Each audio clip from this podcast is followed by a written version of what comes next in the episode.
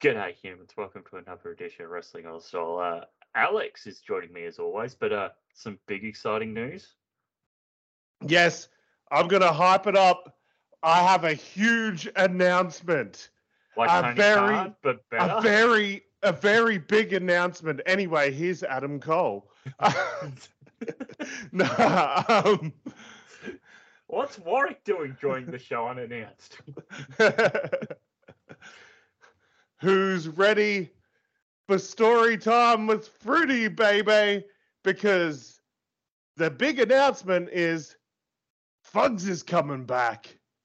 Fugs is coming back. I just need to touch up a couple of things, but yeah, I really need to, as Cody Rhodes would say, finish the story. And I have a very good story going on. I don't know. I might have to do a recap episode on Fugs just to catch everyone up. Well, when we record, I might even re-release the last episode. Yeah, that's a good idea because it probably been about 6 months. A year, my friend. Oh shit! It's been a year. But, okay. But the year did get hectic, so we've decided just for now, continue on with the wrap and bring back Fugs and see how that goes for the workload. Yeah. As much as I do love our other little shows we do here and there. Yeah. Like, one of these days I would love to bring back, like, just us, like, watching a movie or some shit. Or like live reacting to something. That'd be fun. But anyway, Fugs is coming back. Fugs is a lot funner. Hey, have you received anything from Australia Post yet? Not yet. I do have a parcel to go collect later today. You don't have the thing that we were possibly today, later. Bugger. All right, we'll do that on the next episode of The Wrap, because I'm keen to open mine up, but... Alex is just sitting here going, come on, Posty! Yeah, fucking hell, Queensland Post, Jesus Christ. It arrived Friday, and it said to collect it Monday, and I left my collection card here, and I wasn't going back after work. Generally, like, if you got a text message, usually you can get away with just showing the text message. They didn't send me the text message this time. Ah, bugger. I know. Yeah. Well. Yeah. But I suppose, where do you want to go first? I mean, we've got a little bit of WWE, a little bit of AEW, and an Impact Premium Live event. So... I think we might as well talk about Impact now because I didn't watch it. Yeah, I didn't know what was happening. I don't blame you. I don't think many people do. So of note on the show here, we saw Impact Knockouts Tag Team Championship with the Death Dolls members Jessica and Taya Valkyrie with Havoc with Rosemary in their corner, defeating the Hex. That's Allysin Kay and Marti Belle coming over from NWA, they're currently freelancers, I believe. So the Death Dolls retaining there. That's a good tag team, though, Allysin Kay and Marti Belle. Yeah. Would you like to see them go to AEW, even though there's no real women's tag division there? Maybe have a one-off match against Britt and Jamie and a one-off match against Saraya and Tony, and that's about all you can do with them. At the moment? Yeah. I would love to see Allysin Kay in that ROH women's division. Ooh. Where that Ring of Honor women's division seems to be like the place where they put the elder stateswomen of women's wrestling, the more experienced veterans. I'm just trying to remember who the heck the current women of Honor champion is. Or it's, renamed women's Athena. Champion. Oh, these two, yeah. And before that, it was Mercedes Martinez. So, like, there seems to be a bit of a trend of, like, the veteran women. Final Battle seems forever ago. It was only 2 months ago. Yep. Wow. Okay. Yeah, as I'm going back to Impact here, we saw Joe Hendry defeat Moose to retain his Digital Media Championship. Number one contender match four-way that saw Steve Macklin defeat Brian Myers, Heath, and PCO. Oh. Bullet Club America defeated Time Machine. So Kushida's still hanging out in Impact at the moment, it seems. Yeah. Is that... Can you hear that? Yeah, it's like an angle grinder or something off in the distance. Me. Yeah, I'll go inside in a second. So we see Bullet Club America, Ace Austin, Chris Bay, and Kenta defeat Time Machine, Alex Shelley, Chris Sabin, and Kushida. Maybe coming out of this, they're going to play into New Japan Strong and pivot to Bullet Club holding those titles over the machine guns. We saw Mickie James, the Impact Knockouts champion, defeat Masha Slamovich. Oh, no. Yeah. That was a good match. And Josh Alexander defeats world number 10, Rich Swann, to retain his Impact world title. Anytime I get a chance to say world number 10, now I am, just to spite Gresham. Yeah. Of course. Yeah, fine show from Impact. Nothing really to write home about. Yeah, just going to be interesting to see where the Hex end up, because if they go to NXT, there's sort of nothing happening there in their women's division, so they do need something fresh. Same with WWE main roster. They do need something fresh. As much as I like Damage Control holding those titles, there is no one else in that division. You're calling up Leader out of retirement, it looks like. Yeah. That's today, isn't it? Oh, are they challenging for the belts today? Jesus. Yeah. I think so. Yeah. Have you seen any of the announced matches for New Japan Pro Wrestling Impact WrestleMania weekend card? I have not. This will be completely fresh to me. So. Okay. Multiverse United, only the strong survive. So taking a page out of Alex's book, giving this premium live event a tagline. So a singles match of Kushida versus Josh Alexander. A singles match that should be like match of the day. Mike Bailey versus Will Ospreay. And a singles match of Jeff Cobb versus Moose. Ooh. Those are pretty good matches so far. Very, very good matches. What else do we have announced at the moment for WrestleMania weekend? As I'm just having a look, upcoming shows. What the heck is it? End of March, start of April, isn't it? Mania's April Fool's Day, so be prepared for that. Effie's Big Gay Brunch. Anything announced? Nothing announced, just participants, Ellie Cash, Dutch, Sheik, Effie. Surely they've announced something for Spring Break. I haven't been keeping up with GCW as much as I used to, so... Oh. It's just... I would love to. I'm just running out of time.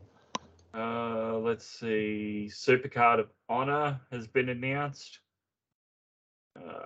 Bloodsport, and what's the other one you said? Spring Break? Spring Break. Okay, we'll just touch on this quickly. I can do a more in-depth dive, I guess, Nothing. Next week. So Josh Barnett's Bloodsport, we'll see Kushida against Mike Bailey. Kota Ibushi. What did I say? Kushida. Oh, yeah, sorry, I had the other tab open there for a moment. Yuya Uemura versus Alex Coughlin. Eric Hammer versus Calvin Tankman. I'm not familiar with either of those guys. Calvin Tankman's a big dude. Okay. Yeah, he's good. He's good. Sort of Gunther sort of size. Keith Lee, bit smaller. Without sounding offensive, of the same shade of a Willie Mack and a Keith Lee style. Okay, cool. Yeah, we get it now. Yeah. Fantastic. Davey Boy Smith will take on J.R. Kratos. Yes. Women's action will see Killer Kelly versus Marina Shafir and Davey Richards versus Moxley. Oh, no. What? That's a match I honestly just never would have expected to have been booked. Davey Richards versus John Moxley. Like, imagine, 6-7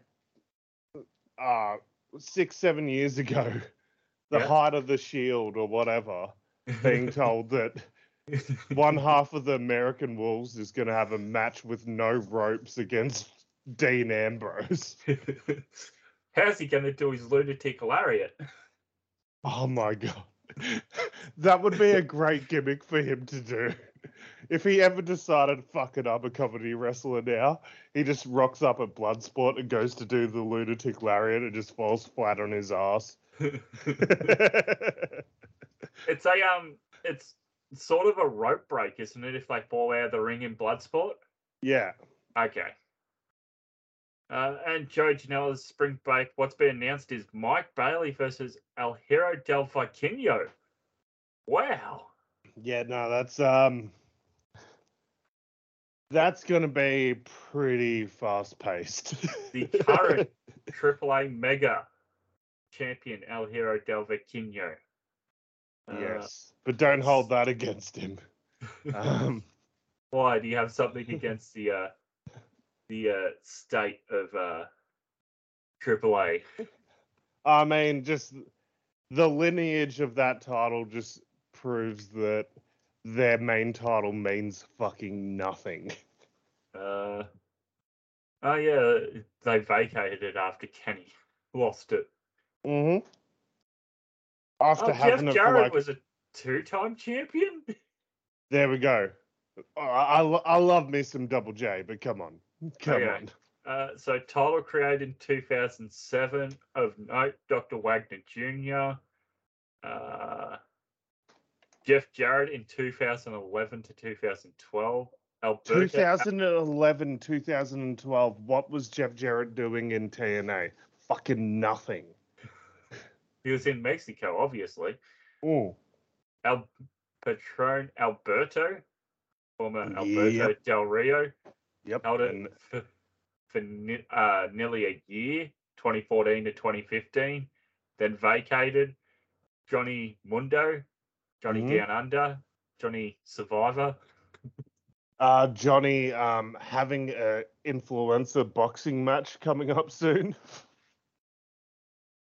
Wait, really? Or are you lying? I'm not lying. Okay. There's a boxing event coming up called Creator Clash. And John Hennigan is announced as one of the matches. I can't remember who is fighting, but it's the dude from Epic Mealtime, a fucking YouTube channel from way back in the day. Harley Morristein of Epic Mealtime. Yeah. Is this like for charity or something? No, it's just that trend of like, influencer boxing, like boxing cards with people that, like Bobby Fish was on the Floyd Mayweather undercard a few months ago. Like Bobby Fish had a boxing match. And Bobby Fish actually did really well, although he tried to double leg takedown in his boxing match. Not even joking. Oh boy. Is my screen share on at the moment? It is. Okay. Have a look at old John Hannigan's cage match, also known as like 20 other names. Oh my God. Johnny Wrestlecade, hey? Johnny Warrior, Johnny Hollywood. Johnny Nitro, Johnny Bloodsport, Johnny Hardy. Okay, Johnny Down Under, Johnny Game Changer, Johnny Elite. Remember when he was all elite and they tweeted out the wrong Johnny? Yes. Oh, boy. Yeah, so that's a bit of a update of what's going on WrestleMania weekend. Nothing announced for Supercard of Honor yet. I suspect that's probably where something's going to happen with the tag titles there at the pay-per-view. Either they vacate it or they have two challengers face off and Mark presents the titles to the winner, sort of thing of passing on the tag torch. Controversial opinion. Yeah. I think they should rename the ROH tag belts to the Jay Briscoe Memorial tag belts or something like that. So here's a question for you, because you're more historically minded. Has a major company ever renamed a championship, like not a tournament or a cup, an actual championship in memory of someone? No, not that I can recall. Okay. And I think like doing that would be huge. Yeah. Yeah. Or because they've still got the old, when they make new Ring of Honor titles, do they like incorporate Jay on the side plate somehow? That's what I was thinking. Yeah. Maybe you put him on the plates. Yeah. Although, like, I would argue that they should have done that with Brody Lee. With the TNT title. Remember how there was talk, like, a few months after they did the tribute to Brody Lee, oh, they're probably going to have a yearly tournament for Brody, and that just sort of never came about. Would have been nice. Yeah. A yearly host tournament, just big, meaty men. So there's the current belts. And you've got the new Ring of Honor logo, so whenever Tony feels like spend the money to update the Ring of Honor titles as much as I like. Like, you can still keep the black and silver aesthetic for these titles and let your AEW titles be gold. That belt next to it? There? Or no, there? There, that's the one. That is a pretty belt. Isn't that like the Jim Cornette HD Net era tag belt? Yeah, I think it is. I like it. It actually looks like a world title. So, yeah, it's the second design from 2010 to 2012. Yeah. Yeah, that's a pretty belt. It's probably their best tag belt, I reckon. Got the eagle on top holding 6 different flags, even though the Japan flag looks just like a white flag of surrender because it's behind the Germany flag. And the God. Oh, my God. Yeah, little miscalculation there on the flag placement. I mean, you could have had the flag spaced out a little more to have a semicircle. You can barely tell what those flags are behind the American flag. Like, you got to assume that's the Canadian. There's a little bit of a stem there and another bar of red, so that's got to be Canada. But the one behind that could either be the Mexican or the Italian flag. Yeah. Yeah. It sort of matches the world title at the time, if I can find the Ring of Honor world title. Not the second version, the third version. Yeah, that's so pretty. Oh, I love that. It is a nice looking belt. See, I think if a belt has an eagle on it, yeah, it's a winner. Any belt that has ever had a giant eagle on it always looks good. You look at like the WWF belts that had eagles on it, like the 2002 Undisputed, the big eagle from the Attitude Era, or the big cookie, as you like to say, the eagle belt from the Hogan era, or like you look at the WCW US belt, like any belts that had Eagles on it, instant legendary title. This one. Yeah. What about a belt that has a big owl on it? No, because it's silver. Okay. It needs to be gold, and it needs to have an eagle. I am not a fan of silver belts. Actually, that's a good point. So, really, you're not a fan of the silver for a world title? No. Okay. So, of the current major companies in North America, no one's using an eagle on their belts. No. If you're Tony Khan and you're looking at the WWE titles, do you go, maybe we should put an eagle on this Ring of Honor world title? I do. I can't, like, I get the legacy behind the current ROH tag belts and the world belt. Yeah. And the pure title. But I think they're hideous. They look so indie. They do. Like, they need to be updated, and I said that as soon as Tony Khan unveiled the new logo. If they were gold, even if you just changed them to gold, I think they'd look better. Yeah. The silver with that bright red, it looks shit. It just looks shit. Yeah, if you redesigned it to have the red outline with the black lettering, is that better? Probably. Okay. I'll try something later, see how Alex likes it. Anyhow, wait, Randy Orton got a Signature Series belt? Yeah. They've all had them now. Everyone's had one. Oh my God, that is actually hideous looking. Yeah, no, they're all hideous. Go back. There was a... Go back to the Google page you were on. The Ric Flair Legacy Championship. Hideous. Oh, man. Oh, that is gross. I hadn't seen that before.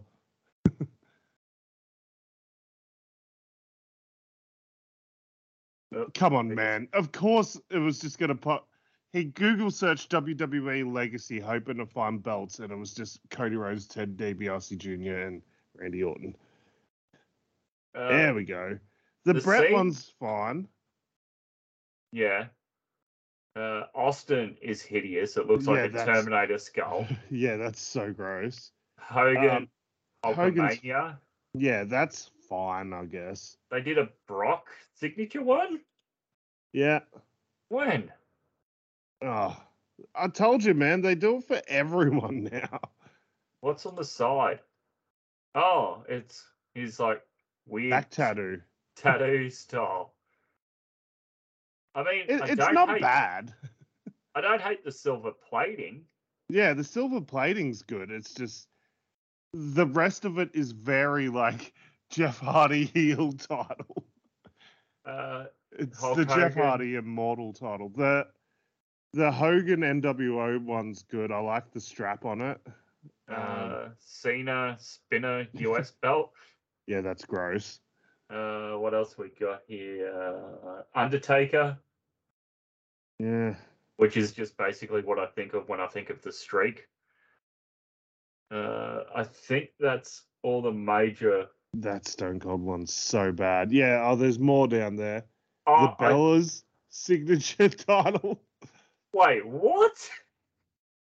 Oh, yeah, Cena got a custom world one as well that's his orange, you can't see me. Yeah. Hang on, I'm looking at this Bella's one. It's a Divas title. It's $1,001 Australian dollars, and it is half Nikki, half Brie, like the stripes of Nikki and the plaid of Brie. The Divas belt itself doesn't look too bad. It's just the strap is hideous. The straps of these things... Says Brimo. Awesome. Drops this down for Fugs. The back strap. The problem with these belts is the straps themselves are so over designed. On a lot of them, yes. They have too much going on. Yeah. Cena custom spinner. Imagine if like one of these people decided to win a belt again and they decided to make one of these things their custom title. Oh yeah, the Macho Man Legacy one. It's not too bad, but it's so plain. Like the plate is so plain on the front. I like it because it's simple. I like the case it comes in, how it's shaped like his sunglasses. Yeah. All right. I suppose that's enough about that. It's a fine little belt. It's supposed to be, like, the center plate's supposed to be like his tights, I guess. Yeah. Okay. I guess that's enough of that. I'll set up a GoFundMe later for a custom Bella Twins Signature Series belt. Fuck yeah. Oh, God. Okay, so we've touched on what's coming up around WrestleMania weekend, and we touched on No Surrender. I suppose, where do you want to go next? Do you want to talk AEW or do you want to talk WWE before we wrap this thing up this week? Let's talk AEW. Okay, was there really anything of note here from this past week's Dynamite? I mean... It's 2023, man, and Jeff Jarrett is going to have a pay-per-view title match. Yeah, Triple J. Also, I suppose that Jeff Hardy, what did he do? He got his thing went to court, and he's got to do, I think, so many hours of rehab, and then he can come back to wrestling, hopefully, if he's okay. Yeah, and his driver's license is suspended for 10 years. Unreal. Yeah, it's not fun. But hopefully Jeff can get the help he needs.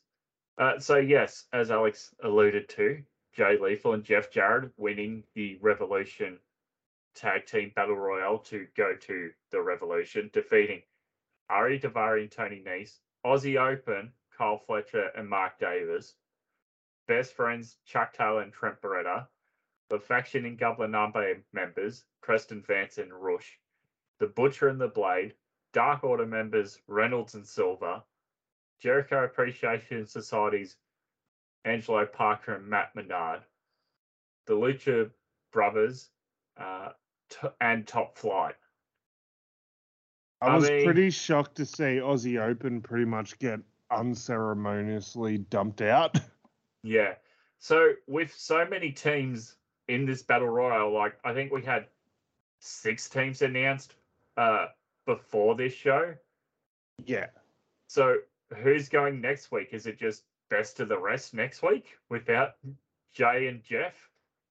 Well, you look at this and I guess the Bucks won't be in it because they got the trios belts, but I think there will be like a semi-fresher crop of tag teams. I think there still will be a lot of these tag teams. I would like to see the Butcher and the Blade in it again because I don't know what it is about the Butcher in Battle Royals, but he always stands out. Remember we had that discussion where you booked the Butcher if he was in the 80s? Yeah, for sure. Oh, I wish I could find that again. He'd be in the Legacy wing by now. Oh. Yeah, I thought this might be the time to put a fresh team in there, like maybe a Top Flight. Maybe you're going to give a bit of shine to Parker and Bernard. Maybe put Butcher and Blade in there. Oh, come on. It's a pay-per-view. They need to put a little star power on it. Okay, well, you've got Jeff Jarrett. Why is Jay Lethal there? Oh, come on. Come on. Yeah, I know. Yeah. I like Jay and Jeff. I remember there was a bit on RBR Weekly Wrestling Talk where they constantly talked about how Jay Lethal looks like he has bad breath. Oh, boy. Anything else of note from Dynamite other than more Saraya and Tony doing their thing? I mean, this MJF origin story is getting so fucking wild.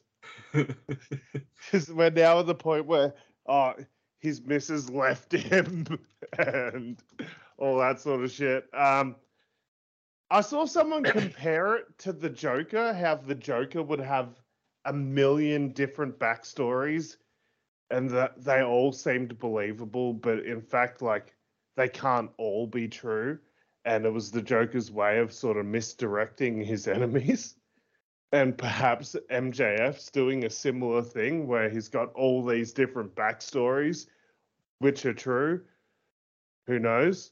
But I'm loving that. Besides that, the fact that we're main eventing a Dynamite and we're pretty close to Revolution with, no disrespect intended, Evil Uno. I don't know, man. This company needs something. I'm saying it now. They need Punk back. They need something. I don't know. It's just... you know what? I think there have been more destructive people backstage in wrestling history than CM Punk. Yeah, honestly.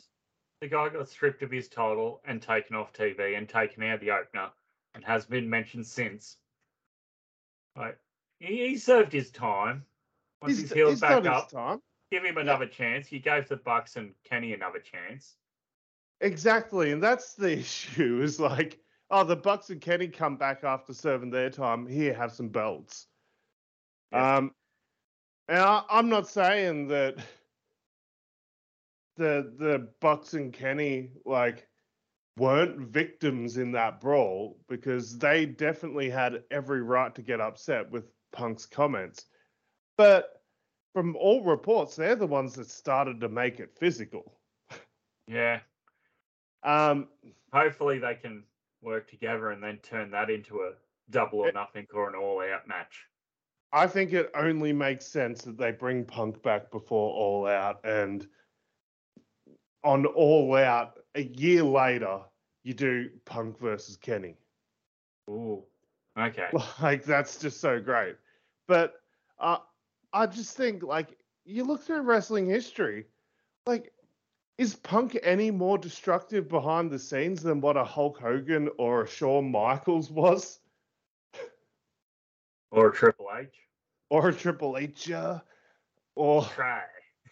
Or, like, if you ask, like, guys like Chris Masters or Alex Riley and shit, like... Cena? Or a Cena. Like... Alex Riley. Top guys do this shit. Top guys do that because they are top guys for a reason, because they know how to work the system to get themselves to the top. Yeah, Hogan, fucking Warrior... Jesus Christ. I saw something that a few months back, someone trying to compare CM Punk to the modern day version of the Ultimate Warrior. And I was like, fuck off. That's a bit of a stretch. When did CM Punk hold up Tony Khan for money? When did CM Punk go, all right, I'll come back to your company, but I have to promote this, this, and this. Yeah. And, you know, that young guy that you're building up, let him hit me with his finish and I'll pin him in 12 seconds. Yeah. Oh, boy. Of note, we saw on Rampage. Did you happen to catch any of Rampage? I actually did. Okay. I was a bit bored on Saturday, so I did watch SmackDown and Rampage live. So we saw Tony Storm getting a win over Willow. The Bucks having a really good match against Aussie Open. If you haven't seen it, go and check it out. Yep. Are Aussie Open done with New Japan? I don't know what's going on there. I hope so. No offense, New Japan, but... so they can go over to All Elite? Is that what you're hoping? Exactly. I hope Aussie Open go to the place where they can get the most eyeballs on them. Yeah. Oh, man. Also of note, Jake Roberts was back in Lance Archer's corner. Lance Archer looked great. His like all white attire and his hair's white now. It looks cool. Yeah. And Action Andretti going 10 minutes here, losing to Sammy. Has the wind come out the sails of Action Andretti? I honestly didn't even find him that interesting even after the initial win. I was like, oh, it's just another young guy that does moves. Yeah. There's no fucking character to him. Like, sure. Make him, like, have a Mikey Whipwreck style character where, like, he's just a loser. He's got no confidence. And then out of nowhere, he gets a big win like Mikey Whipwreck did over Steve Austin back in the day. And it's like, holy shit. And then he's... Wait. Mikey Whipwreck bet Steve Austin? Are we talking WWF or ECW? ECW. Okay. Yeah. Good God almighty. Don't get us done. No shit. On Saturday, I was like in the mood. It was the first time in a long time I was in the mood to watch old wrestling. So I watched Great American Bash 1999. On DVD? On binge, believe it or not. Oh, so that's on there? That's on there. Of all the old WCW pay-per-views, there's only the Great American Bash pay-per-views. Is it on KO yet? No, I think they're only putting the old stuff on binge. Oh, God. Which is annoying. Do you have to sign up for binge with... Can you sign up with your Austar account or do you need another account? I think if you have Foxtel and... Oh, yeah, Foxtel. And, yeah, go on. Austar, Jesus Christ. And if you have Foxtel and you've got the Foxtel Go app or whatever, I think you'll be able to find the old stuff on that app on demand. Okay, I'll have a look at that later today. But yeah, I was watching Great American Bash 99 and like, that is the weirdest fucking card.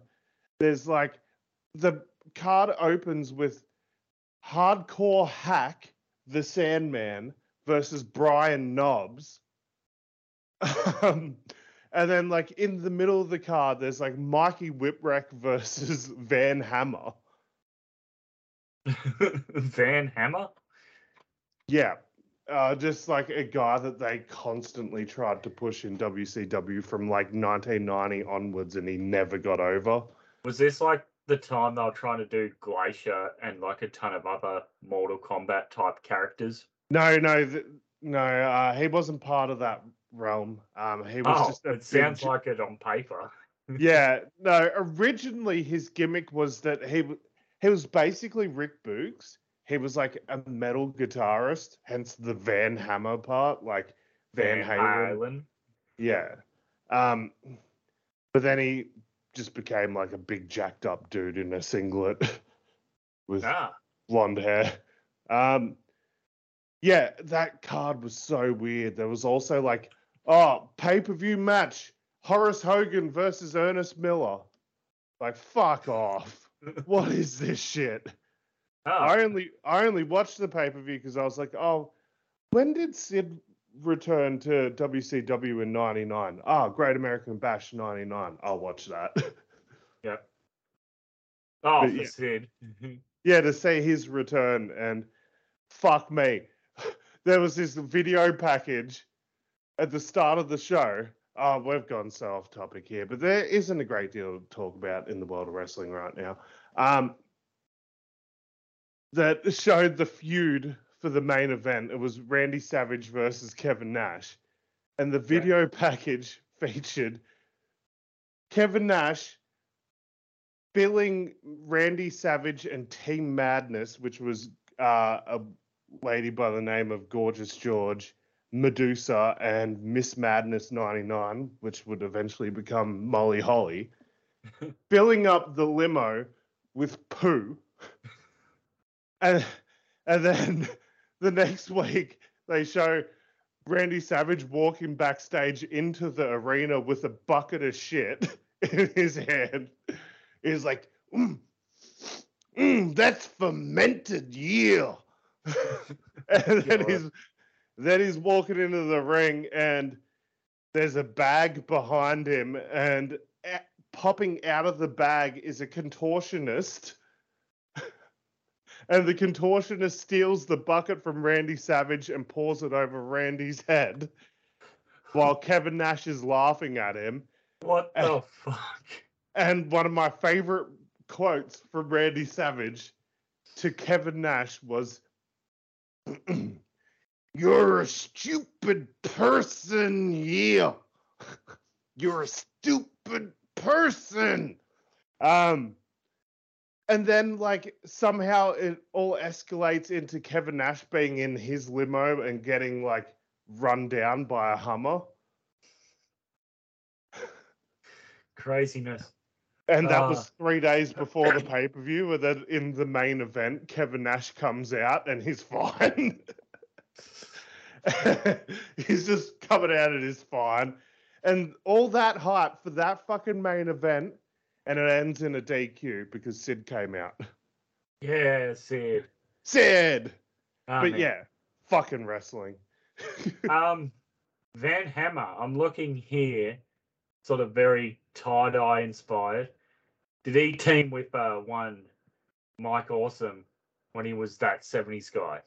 No. Oh. No, he didn't. He had the 70s gimmick before Mike Awesome came. And then he left. And then by the time Mike Awesome showed up, Van Hammer had sort of gone to a like basic black singlet sort of look. And then he becomes a member of Misfits in Action. Oh, there you go. The thing with that blue singlet, sort of that look too. No peace. Okay. Yeah, but he went from being a hippie to being, I like violence, and it was so generic. He looks a bit like a Lance Archer. He does, actually. Yeah, fuck that photo. Jesus. Okay, looking forward to Revolution getting back on topic here. Confirmed match now is the World Trios title of the House of Black, Brody King, Malachi Black, and the MCW champion, Buddy Matthews. Versus the Elite. I have never seen a match where the challenger needs to win more than this in AEW history. That is so true, yeah. Yeah. And I think having that best-of-7 series between Death Triangle and the Elite really elevated these trios titles after what initially happened to it. Yeah, and honestly, I wouldn't be opposed to, like, the House of Black winning here and we eventually get a rematch or possibly a series with these two. Yeah. If we can somehow get a situation where we have Kenny versus Buddy in a singles match, that'd be great. And also confirmed now is the women's match that'll see Jamie Hayter defend against Saraya and Ruby Soho in a three-way match. Hate it. Yeah, Hater. Oh, you mean you hate the idea of this match? Yeah. Honestly, though, I think they might need to put the belt on Saraya. To pop a rating? I mean, there's no obvious, like, when Britt won the belt, it was obvious who was going to take the title off Britt, and, like, you know, when Sheeta was champ, it was obvious who was going to take the title off Sheeta and all that sort of shit. There's no obvious person to take it off Jamie Hayter. Yeah. Because, like, yeah, you could do the Brit-Jamie feud, but that doesn't need a belt. Yeah, you do it that Brit somehow cost Jamie her title and that spins them two off into this after she loses the title. Yeah, possibly. I think Saraya has been struggling a bit, and her winning this belt might actually give her a bit of a boost. Yep. Fair enough. So we go over to WWE. Anything else to touch on before we talk Raw and SmackDown? Nah. Fuck it. Okay. Did you catch last week's NXT? Little bits and pieces, but no, not really. Bron Breakker versus Jinder Mahal is not a draw for me. Or for Cage Match, getting a 3.67 out of 23 votes. Only 23 people bothered to vote for it. The Bron Breakker bloom is off the rose big time now. The fact that Jinder Mahal is getting cheered over Bron Breakker. Yeah, I don't watch NXT anymore. So we've got feedback here like Bron is the most overrated wrestler alive. Originally was going to give this a 5. Boring main event. Actually, after we talk about WWE, yeah. The Wrestling Observer Awards came out last week. Oh, yeah. Okay, we can finish on that then. Yeah. I'll bring that up now. But, yeah, I suppose the last note of NXT, Grayson Watch, what's going on there? So... It's constantly like Grayson Waller is closing the show. Like Bron Breakker is celebrating in the ring and then like all these production snafus happen and then we cut to the production truck and Grayson Waller's like, oh, Sean, isn't this what you and your buddy used to do back in the day? And blah, blah, blah. And he's like, oh, in 2 weeks' time at what NXT Roadblock or some shit that they're doing, I invite you to come on the Grayson Waller Effect. Wait, they're doing Roadblock? Yep. As the TV event for NXT? Yep. Yeah, hang on. They've done it before, I think. But yeah. Wait. That's when they're doing Roxanne versus Mako? Oh, okay. Yeah. What the? That's not your Mania women's title match? To be fair, like this event is a similar sort of thing as New Year's Evil. And we were very shocked that they did Grayson versus Bron at New Year's Evil and we got a non-finish and it still went to the next pay-per-view. They could do the same thing with Mako and Roxanne. Yeah, probably. Oh, why I won't be watching. And they got Jailhouse Street Fight of Dijak versus Tony D'Angelo announced. So, yeah, that's when Waller's having his interview on the 7th, so not tomorrow, the following week. By the way, how the fuck did WWE come up with a Jailhouse Street Fight and it's not for Ray versus Dom? Come on, guys. Yeah, also true. Raw, anything to touch on this week? I mean, we already went over Raw, didn't we, last week on the Wrap? Yeah. SmackDown, anything to touch on? Not a great deal. Sammy and the Usos, you know, oh, we don't get along. Oh, whose side is Jay on? But yeah, no, it's fun. What else did I notice on SmackDown? I'll have to see the results for me to really sort of trigger my memory. We had, dummy return. Yeah, and losing to Kofi, that was infuriating. We had Dana with Ronda defeat Natalya with Tegan, and then Ronnie was being Ronnie online, tweeting Natalya going, what's wrong with the women's tag division? Does it only consist of damage control, which he spelt wrong, and whoever Natalya can find to feel sorry for her that week? That's true, though. You know, that's the part that's bad. It's Ronnie being Ronnie, but it's actually true this time. Yeah, usually I don't like to agree with what Ronda Rousey says online, but this time, yeah, she's hit the nail on the head. No crisis actors here. Besides that, not a great deal to talk about. Karrion Kross is so shit at wrestling. He looks out of shape for him. Like, yeah, he's still a big muscly dude, but like It's not as much of a six-pack anymore. It's a little flabby around the midsection. He moves a lot slower in between. In between doing the moves, his movements are a lot slower. I wonder if he's actually, like, if he's got an injury or something, or I don't know what's going on with him because, like, I've never been the biggest fan of him, but this is the worst I've ever seen him. Yeah, he just seems completely unmotivated. The match itself from 32 votes on Cage Match here getting a 4.94 for the LA Knight versus Kofi Kingston match from 37 votes, so five more votes, got a 5.26. Jesus. I mean, yeah, SmackDown got a 6.2, so that's barely a pass. Well, how is 48-year-old Rey Mysterio running circles around Karrion Kross? How is Rey Mysterio losing when he should sort of be building up to a match against his son at WrestleMania? No. Dom cost him the match.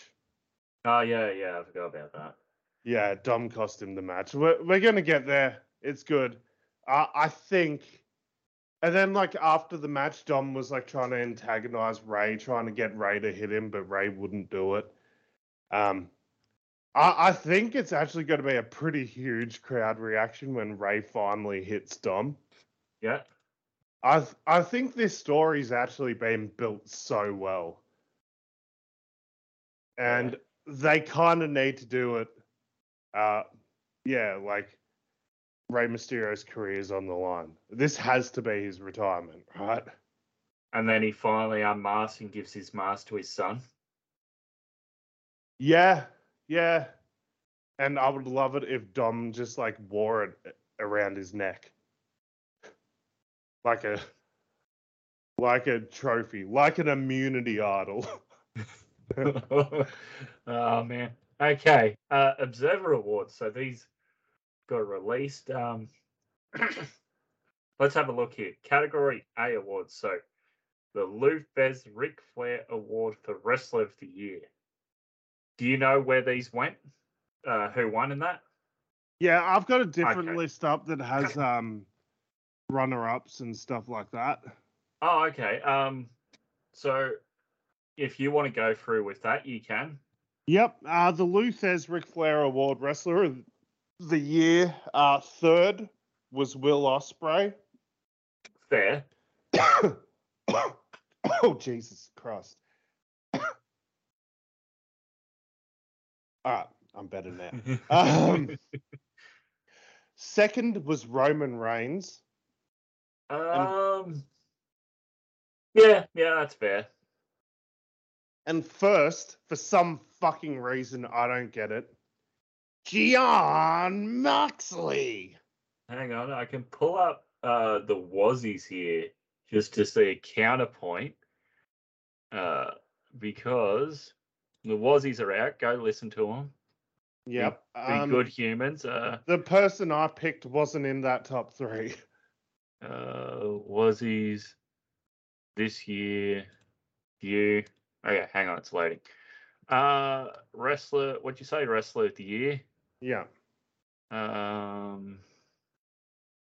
Jesus Christ, why have I got this out of order? Okay, there we go. I said Jon Moxley. I disagree. Yeah, we can tell which one of us listens to The Observer, can't we? Yes, I guess, yeah. I've never really listened to him, hey. Anyway. Yeah, bits and pieces. Yeah. And I picked Seth Rollins. Oh, yes, Alex had chosen Seth Rollins. What's the next category there? I guess we can skip MMA Most Valuable. Yeah. I haven't really watched UFC since Conor got himself in a bunch of trouble and GSP left and Ronda left. Well, the top two were, like, I think Israel Adesanya... has something to do with Australia. I think he has some sort of Australian roots. And then the runner-up was Alexander Volkanovski, who's also an Aussie. Alessandra is a New Zealander. He's a Kiwi. All right. We'll just claim him. We claim him. That's what Kiwis. Russell Crowe. Yeah, I knew I was. I knew I was close. Most outstanding wrestler. How the fuck is that different from wrestler of the year? But okay. Because Meltzer. Yeah. I guess this one's more purely on in-ring ability. I guess. But then if the first one wasn't, why is it named after Luthez? You know, that great gimmick, Luthez. Anyway. Third was Okada. Second was Danielson. First was Ospreay. That, if it's a in-ring or like, I guess most outstanding in the sense of like spectacular, whatever. Yeah. I guess that makes sense. Tag team of the year. Yeah. Third was the Young Bucks. Second was the Briscoes. And first was FTR. Yeah. Nail on the head there. Who'd you say was second? The Briscoes. Which we both gave an honourable mention, and we both gave the nod to FTR there.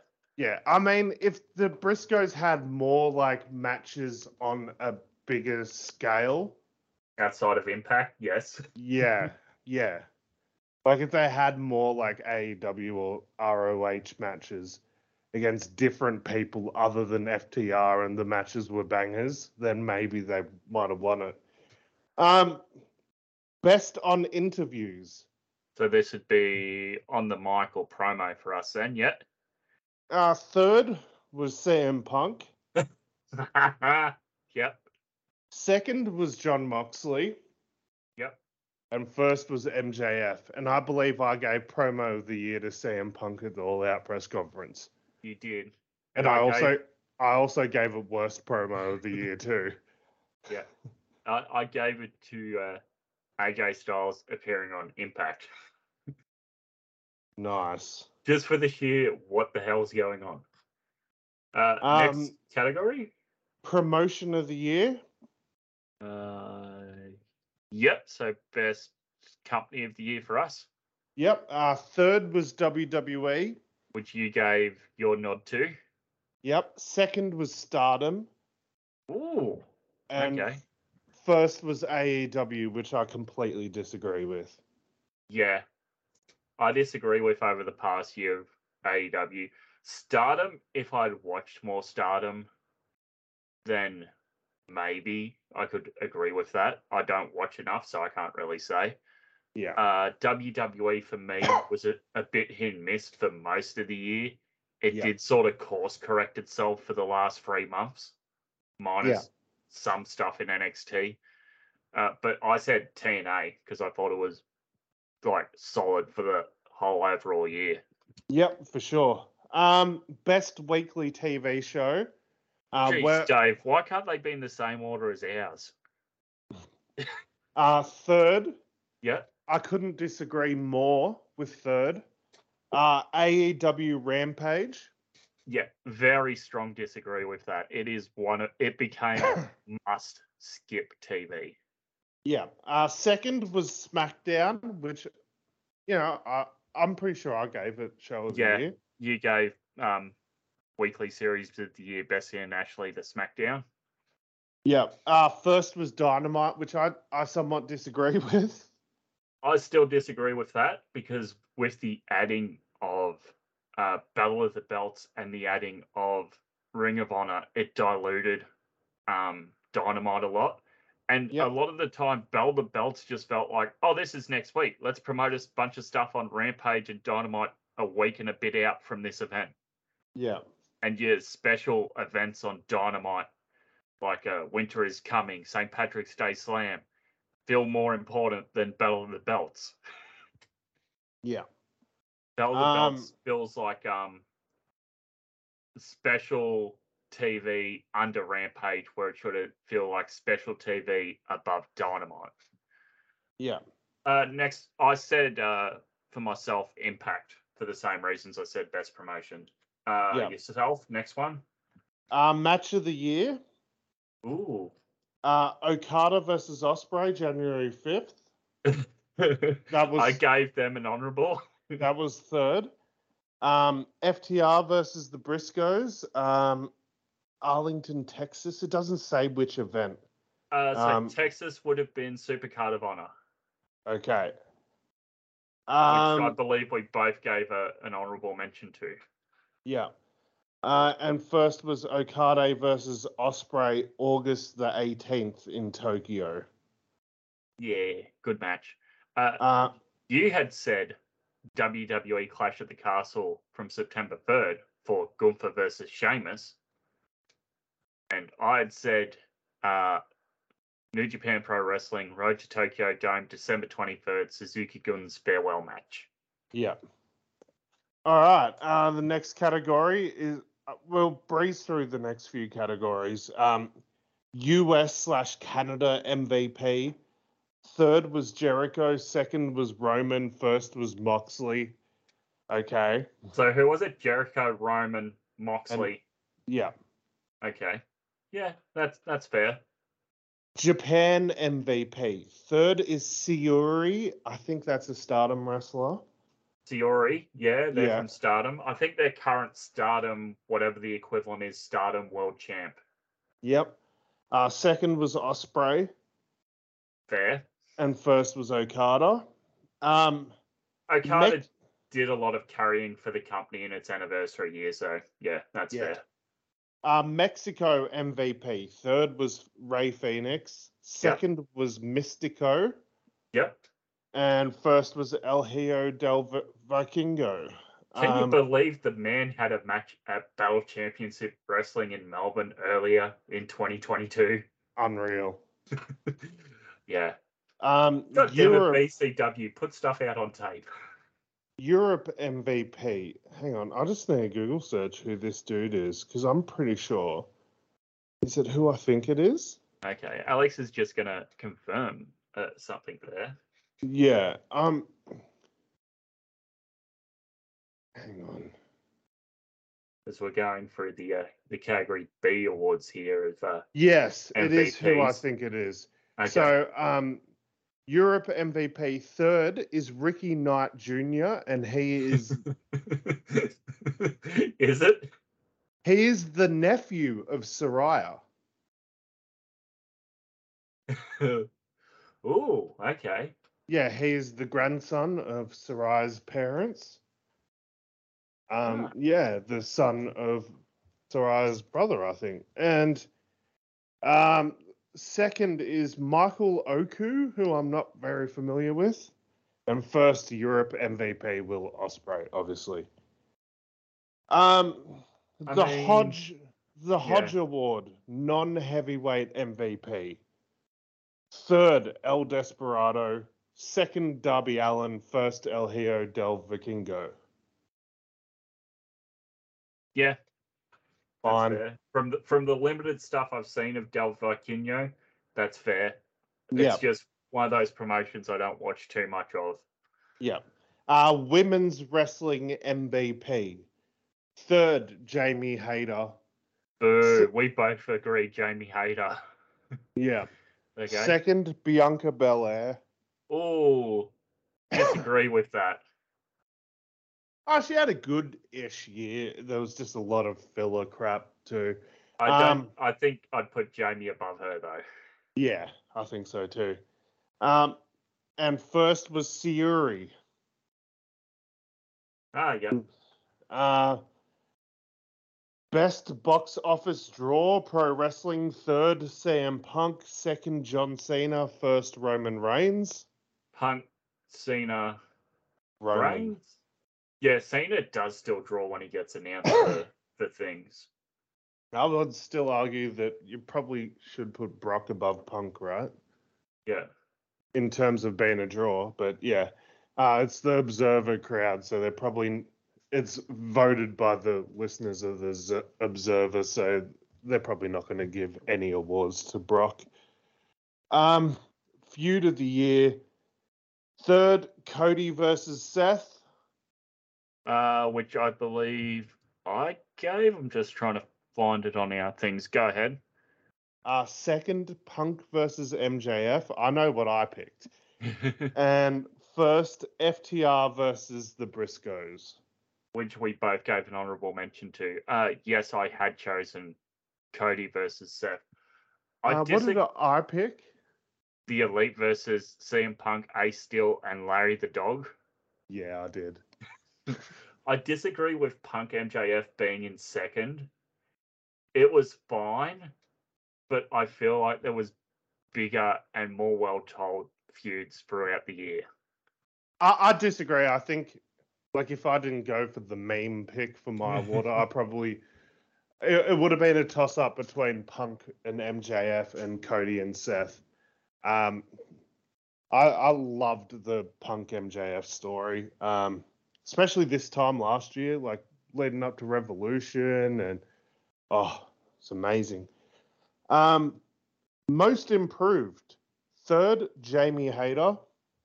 I mean, I guess. Yeah. Improved from not being employed to world champion. I mean, the only way that she's actually improved, because I think she's always been good in the ring, the only way she's actually improved is that she got herself over. Also true. Second is Mina Shirakawa. I'll take their word for that. Yeah, no comment.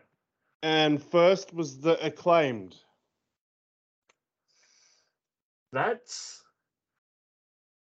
mean... It's a good shout. Fair, but... I mean, this just sounds more like people who got themselves over than people who improved. Did we have a most improved section? No, but I guess the closest thing we had would be Rising Star. Right. Which would probably coincide with, like, Rookie of the Year. Yeah, I guess. Most charismatic. Third is Roman. Second is Sami Zayn. First is MJF. That's pretty accurate for last year. Sammy, wow. I didn't expect him to go above Roman. I mean, if it wasn't... Roman wouldn't be on that list if it wasn't for Sammy. Also true.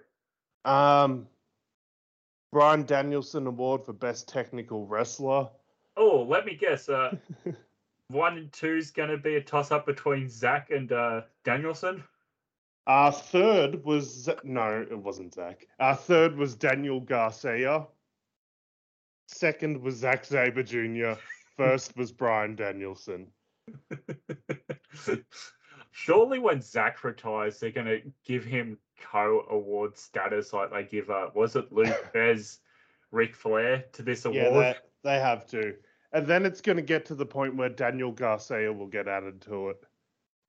I think, like, there'll be a point where, like, once Danielson drops off, it'll be, like, Zack Sabre Jr. and Garcia going at it for that award every year. Bruiser Brody Memorial Award for Best Brawler. Third is your boy Minoru Suzuki. Yeah, Suzuki. Second is your boy Tomohiro Ishii. Ooh, Ishii. And first is your boy Jon Moxley. Yeah, I've actually turned the page on Moxley. Yeah, I know you have. Best Flying Wrestler. That's a weird way to name it, but sure. Wait, not Best High Flyer? No, Best Flying Wrestler. Third goes to Jeff Jarrett. He... racked up so many points on his frequent flyer miles this year. No, third goes to... really racking up those Qantas points. Yeah. Back to Japan and back. It's just a category for people that do the most miles in an airplane. Now, third is Dante Martin. Second is Rey Fenix. First is El Hijo del Vikingo. All right, here we go. The fun parts. Most overrated. What would this be? Worst wrestler? I don't know. We should do an overrated, underrated category. Roman Reigns is third. How do you have him, like, near the most charismatic and also overrated? Fine. Because it's a fan vote. I guess the fans are split. Yep. The second should be first. Tyrus. Wow. That's actually surprising, seeing somebody outside of like the four companies so far mentioned of AEW, WWE, New Japan. Don't worry, I think we're going to talk about NWA more when we get into this worst of category. Yeah. And first was Ronda Rousey. Honestly, I don't think Ronda's worse than Tyrus. Yeah. Most underrated. This is where I wholeheartedly disagree with who won it. Okay. Third is Ricochet. I mean, he's not underrated so much as he's poorly used. Yeah. I think that's sort of the same thing. Not when you're in WWE, it's not. No. Second is Chad Gable, which I agree with that. I mean, he's in a good spot. He's got his shoes. Yeah. And first is Konosuke Takeshita. How the fuck is he underrated? He had a championship? No, he's been interacting with the champion. Yeah. Actually, that's this year. Yeah, I guess it depends on the cutoff point, but yeah. But I'd also say that no one was like, oh, man, we need to talk about Konosuke Takeshita more. I think he was talked about a lot. He was. Before he got all elite, when he was just coming over doing one or two matches. Yeah, there was so much hype around him. I really can't see how the words underrated apply to him. Rookie of the Year. This is where I somewhat disagree, but the three people in it make sense. Third, Logan Paul. Yeah, I agree with that. Second, Hook. Yeah, he's still sort of in a rookie year. I'll let that one slide. First, Bron Breakker. No, absolutely not. Get the fuck out. He's been champ for like a year and a half? He's been a champ since the Raw the week after Mania, because he lost it for a month to Dolph. Yeah. Dolph and who was his good buddy at the time? Drew McIntyre. He's been... But the fact is they're calling him a rookie like a little bit over 2 years into his career. I don't know if he's... Maybe if he won the award last year, yeah, fine. But not. I don't know about this year. Nah, I disagree with that one. Who was second? Hook. Yeah. Who was third? Logan. Yeah, let's just correct that to Logan. Yeah, I agree. Best non-wrestler. Isn't this pretty much like the Paul Heyman Award most years? How the fuck hasn't this been renamed yet? Third, Don Callis. Yeah, fair shout. Second, William Regal. If there was a year William Regal was going to win it, it was last year. And first... Believe it or not, it was Paul Heyman. I am shocked. Wow. Best television announcer. Third, Ian Riccoboni. Second, Excalibur. First, Kevin Kelly. Oh, Chris Charlton didn't get a shout-out for that? No Chris Charlton shout-out in the top three. Worst television announcer. Oh, boy. Okay. Third... Jim Ross. Yeah, that's fair. He's older now. He's lost the touch. Yeah. Second, Booker T. Yeah, absolutely agree with that. First, Corey Graves. I disagree with that. Corey has his moments where he's grating, but a lot of the time, he's good. Yeah. He's not as annoying as Booker on NXT cheering for Roxy and then going, no, that Grayson's a bad man. There's never a year that Velvet Sky on commentary for NWA doesn't win this, honestly. Also fair. Best major wrestling show. the Major Wrestling Bros podcast. Yes. Third, WrestleMania Night 1. Pretty sure I gave that show of the year. Event of the year, WrestleMania 38 Night 1. Yes, you did. Second, AEW Revolution. I don't even remember last yee's Revolution. Dog collar match. Yeah, it was the dog collar match with Punk and MJF, and I believe it was Hangman versus Adam Cole. Yeah, Hangman, Adam Cole.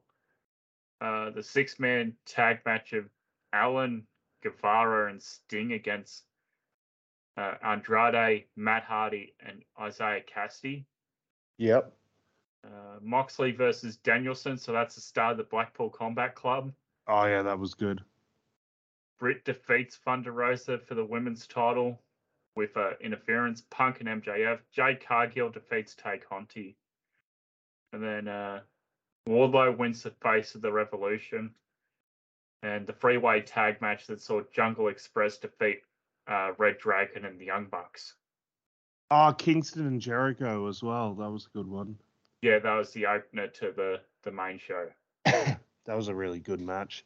That was second, and first was Forbidden Door.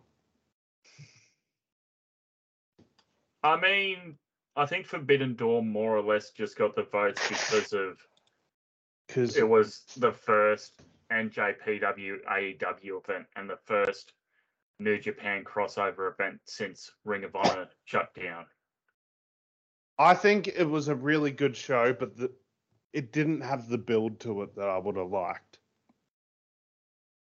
Yeah, it suffered being too close to was it a month after Double or Nothing, wasn't it? I think so, yeah. May 29th. Yeah, they had less than a month. May, then June 26th is Forbidden Door. And then All Out was September. So then they had 2 months afterwards. They could have spaced it out to a nice even 6 weeks. Yeah. Worst major wrestling show.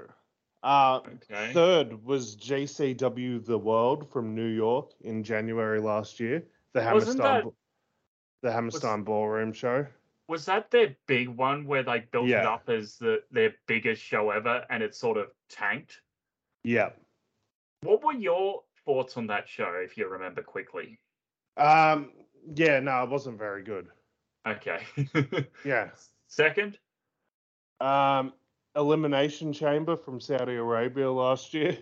Yeah, I don't remember any of it, but coming from Saudi Arabia, that sounds fair.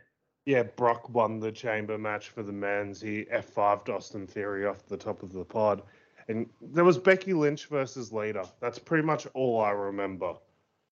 And then the worst show of the year last year was the Royal Rumble, which I probably agree with. Yeah, that's a fair call. You had said All Out, and I'd said Ric Flair's last match. Yes. But the Rumble also got an honourable mention because the men's Rumble had nothing going on, much like this year's men's Rumble. Yeah, no surprises. I don't think we care about best wrestling maneuver. Is it the Meltzer driver? No, it's the hidden blade. Don't care. It's the hidden blade. Whatever. Most disgusting promotional tactic. WWE in Saudi Arabia. Third was Ric Flair's last match. Yeah. Second was, this needs to be renamed the Saudi Arabia Award. WWE continues the relationship with Saudi Arabia. I think that's been in the running for this award for the past 4 or 5 years now. Yeah. And first was WWE Vince McMahon appearing on television for a crowd pop after sexual misconduct allegations came out. So I normally don't say the votes on this, but Ric Flair's last match got 80. Okay. WWE in Saudi Arabia got 110. So it came in second by 30 votes, okay. And Vince on TV after the allegations came out, 704. So almost 600 votes. Yeah. The most unanimous winner. so far. Our worst television show. Is this the WWE Raw Award? This, yes, all right. Third was NWA Power Hour. Second was NXT. And first was, you guessed it, Raw. Do you remember what you said was worst of? Oh, I don't know. Come on. Rampage. How did Rampage not get a mention in this? I have seen lists where they had, like, the top 10, but the list I was able to find today was the top 3. I'm pretty sure Rampage was, like, 4th. Worst match of the year. 3rd, Ronda Rousey versus Shotzi. Is that SummerSlam? Survivor Series, I think. Yes. I remember you gave that your worst match of the year. Yeah. 2nd, Ric Flair and Andrade versus Jeff Jarrett and Jay Lethal, Nashville, Ric Flair's last match. That's what I gave my worst of the match, so they reckon there's something worse. 1st was Pat McAfee versus Vince McMahon, which I couldn't disagree with more. Wasn't that like...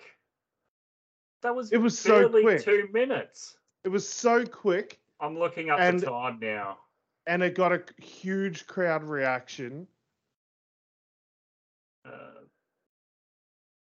3 minutes 45. No. That was fine. And then you had Austin come out afterwards. Yeah, I thought it was fine.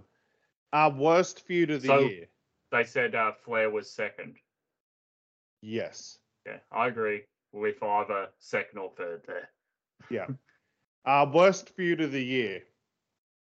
3rd, Bray Wyatt versus LA Knight. Yeah. Yeah. 2nd, Ronda Rousey versus Liv Morgan. That's fair. Also fair call. And 1st, The Miz versus Dexter Loomis. I mean, I think it was so bad that I didn't care and I forgot about it. I agree with that. It wasn't good. It wasn't bad enough to stay in my mind. Yeah. I'd said Wardlow versus Mark Sterling and security. You had said the Judgment Day versus anyone else. Yep. And that feud, the Judgment Day thing, I was mainly thinking like Edge and AJ, basically.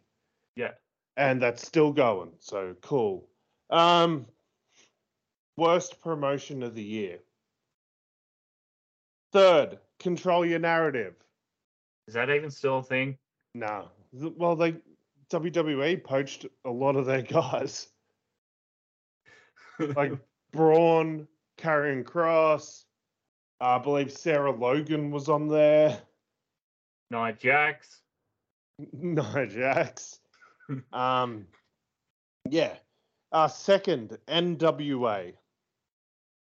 Very cool. And 1st was WWE.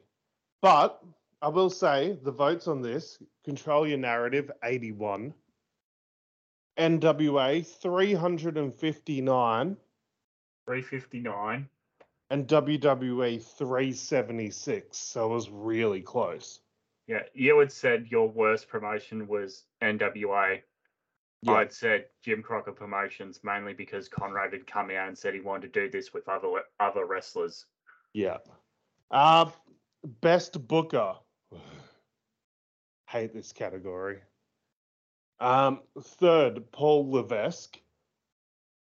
Oh, the Blue Blood. The Blue Blood, yeah, Jean-Paul Levesque. Oh, my God. Isn't that his WCW name? Yeah. That he never talks about? After Terrorizing, he was Jean-Paul Levesque, and he teamed with Lord Steven Regal for a bit on WCW Saturday night. 2nd was Rosie Ogawa. I think that's the Stardom booker. Stardom, yeah. And 1st was Tony Khan. Okay. I disagree. I think it's Paul Levesque. And that's just main roster WWE? Like, yeah. If you're singling out an individual, not a company, it's Paul Levesque. Yeah, also true. Promoter of the year. This is... Isn't this the same sort of thing? I guess it's... Well, third was Rosie Ogawa. Second or third, okay. Second was Dana White. Oh, okay. And first was Tony Khan. So this one's still combined with the MMA, okay. Yep. Best gimmick. Third, Danhausen. Very nice. Very evil. Second, The Acclaimed. Because everybody loves The Acclaimed. First, Sami Zayn. That's probably correct, right? Why? Are you not feeling very oozy? Yeah, I think that that's pretty much nailed it with the top two. I don't know. The Danhausen thing's not really doing it for me. But... worst gimmick. This is where I get real upset, right? Is there any meow, meow, meows this year? No. Third, Kip Sabian. Sure, whatever, I don't care. What does everybody need? Box. Kip. Box. Box. Oh, that'll be a good gimmick, actually. Second. Where's the box on his head? Second, Uncle Howdy. Okay, I still don't know what Uncle Howdy is, but I agree. Like, I don't know. I think you give it to Bray Wyatt over Uncle Howdy. Maybe Bray gets first. And first, this is where I'm like, fuck off. You guys are fucking idiots. This is genuinely good television to watch. Maximum Male Models. Wait. They gave worst gimmick to Maximum Male Models. Over Bray Wyatt. Yeah. No. Fuck off. Do they not understand that not everyone on wrestling TV needs to be a serious, like, fucking I want to win and all that sort of shit? Comedy is a thing. And it's genuinely funny comedy. Fuck off. Maybe if you were to say Max Dupree, maybe I would agree. Fair enough. Yeah, I disagree with that. First should be Bray Wyatt. Second, Uncle Howdy. Third, the Firefly Funhouse toy figures. Done. Yeah, that's a fair shout. I would give... yeah, actually, I don't know. I haven't really thought about it. Then the other categories are best pro wrestling documentary and best pro wrestling book. Did best pro wrestling documentary go to Dark Side of the Ring something this year? Tales from the Territories. Have you watched that? Because I haven't yet. I haven't yet too either. But that is the Dark Side of the Ring Productions. Hang on, let's see what else was there. Oh, that was the Lawler Kaufman episode was first. Third was the Mid-South 59 episode from Tales from the Territories. And then second was Dangerous Breed, a documentary called Dangerous Breed, Crime, Cons, Cats, and Teddy Hart. Never heard of it. Sounds fun, though. Something about Teddy Hart? Yeah, a documentary about Teddy Hart. Tales from the Territories is on SBS On Demand at the moment. Might watch it later. Memphis, Where Wrestling Was Real. Andy Kaufman versus the King of Memphis. AWA. CWF, Championship Wrestling from Florida. Stampede Wrestling. Polynesian Wrestling. Right. I'm guessing that's Hawaiian. Yeah, that'd be the Hawaiian thing. Hi, Chief Peter Maivia. That was executive produced by Dwayne Johnson, by the way, that whole series. So, yeah, of course, that'll get a shout out. Best pro wrestling book. Third, Dynamite and Davey by Stephen Bell. Okay. Second, There's Just One Problem by Brian Gewirtz, the former booker of Raw. And first was Blood and Fire by Brian Solomon. I don't know what these books are. But that's all the categories. Fuck, that was a lot of categories. Yeah. Chill the fuck out, guys.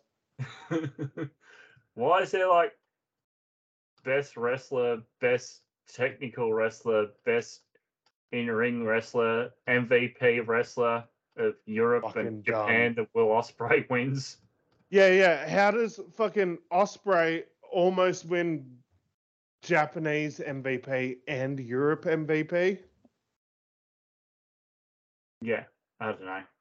Yeah. I thought it'd be like for wrestlers who are from Japan or like not wrestling in Japan.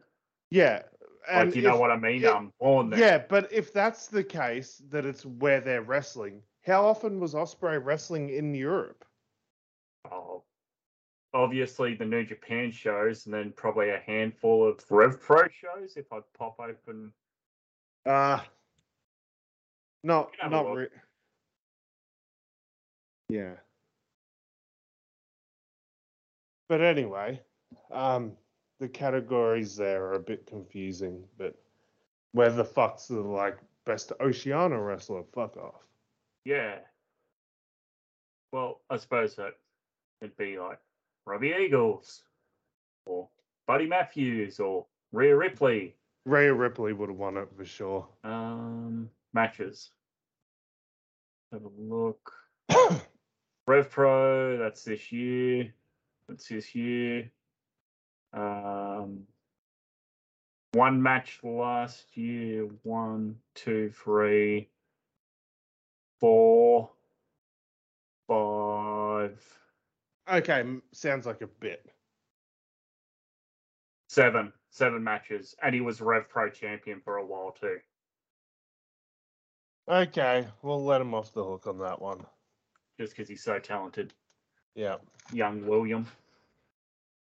Oh, man. I suppose what can the humans look forward to for Fugs now that we'll be getting back into finalising our writing and then an episode soon? Just a brief rundown for anyone who hasn't heard Fugs before. Fugs is a fantasy booking program, basically. I'm in control of WCW. Chris is in control of WWF.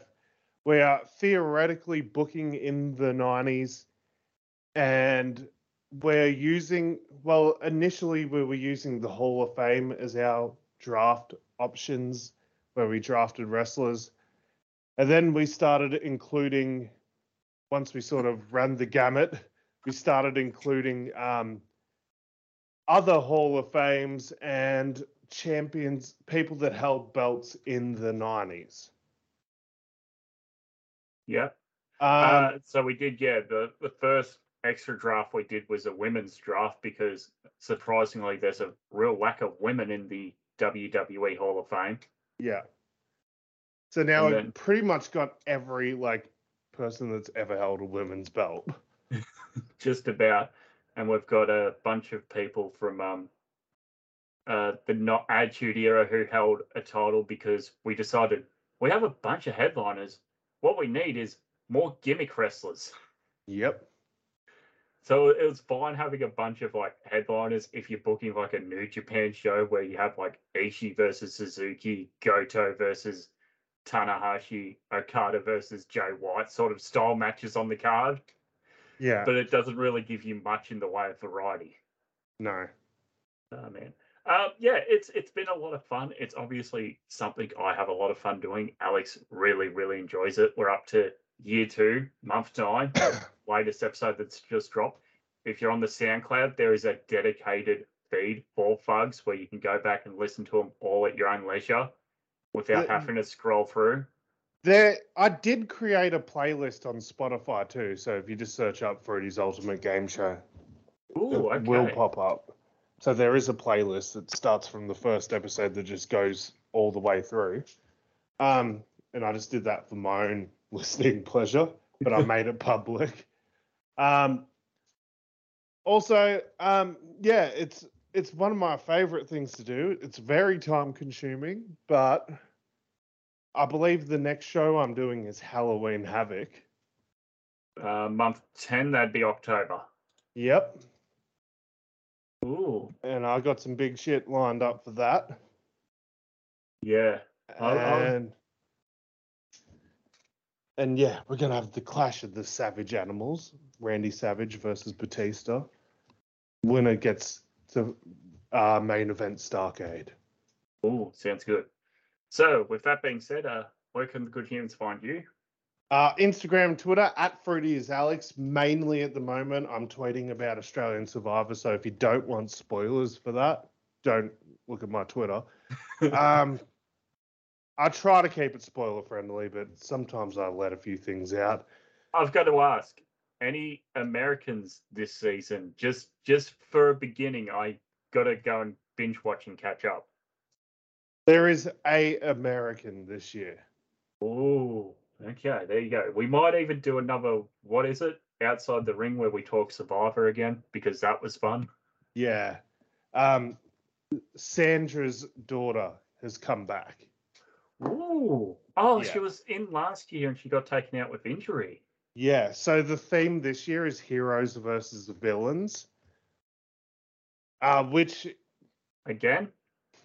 They did that in America. This is the first time they've done it in Australia. Oh, okay.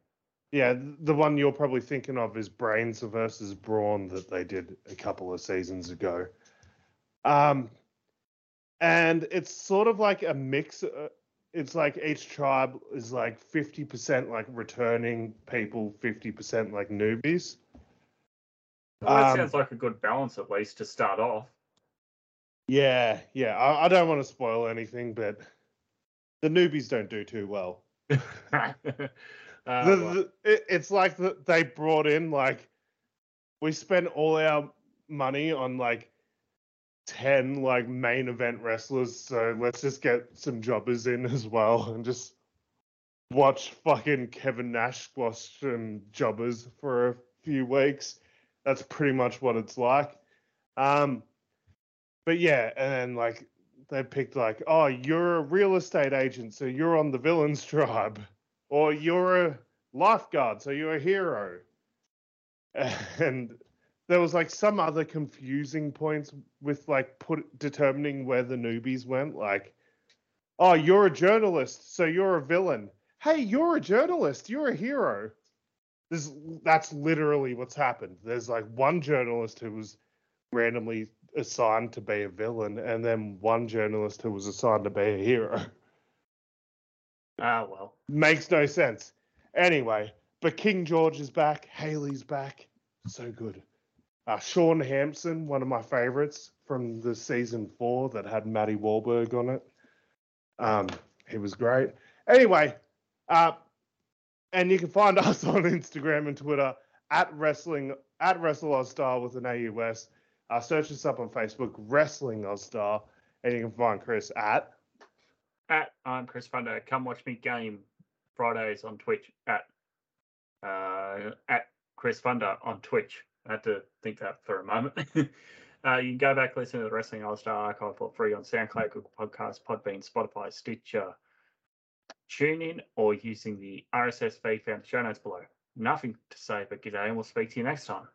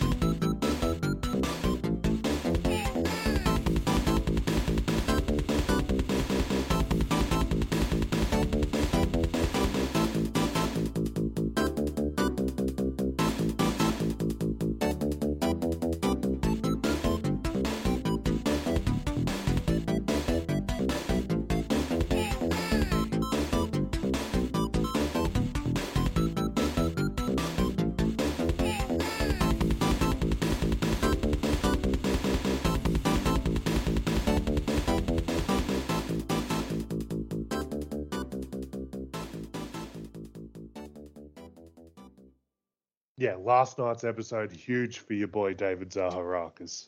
Huge episode. Zaharakis. Surprisingly pretty intelligent at the game. Ooh, that's good. Nah, needs more BT doing the voiceover narrative. Get Jonathan out of there.